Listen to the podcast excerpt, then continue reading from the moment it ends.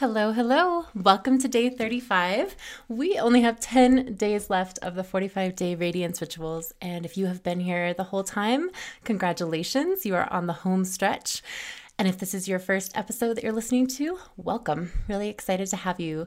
These are bite sized creative activations that you can do every day um, in 30 minutes or less. And um, it's just a really great way to invite some creativity into your busy, beautiful life. Um, so today I posted a a reel on my Instagram and I featured five of my favorite places to go outside of my house to write in Denver, Colorado. And um, you know, creativity and writing and artistry of any kind can be somewhat isolating sometimes. And that's why I think it's so important to have an arsenal of favorite places that you like to go to just get out of the house, be around people or be around nature and just get inspired in a new environment.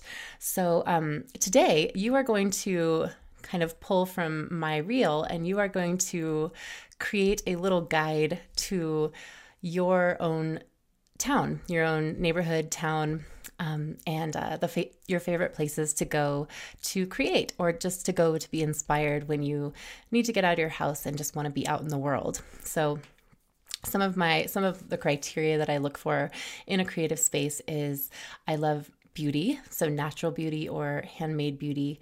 Um, i love i love it when there is a little bit of buzz like there's people around like coffee shops and train stations and hotel lobbies. I really enjoy people watching and it, it does infuse me with an extra cre- little creative kick.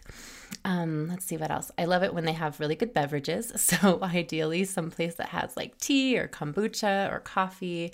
Um, I really love those types of places. And, you know, honestly, some of my favorite places to write over the last kind of decade of my life have been at parks under certain trees. And I, I, usually find one tree that I really love and that feels sturdy and and is just an amazing tree. And I call that my God tree. And I go sit under it and I write. And um and I just think it's really fun and important and kind of pivotal to have these um, kind of third, fourth, fifth places that you can go to spend time with your creativity outside of your home. Because um, being being at home is great. Don't get me wrong; it's amazing, especially when you get into a rhythm and a ritual with it. But um, Julia Cameron, in her book *The Artist's Way*, she said it best: "Of we just have to put ourselves in the way of newness and possibility and curiosity.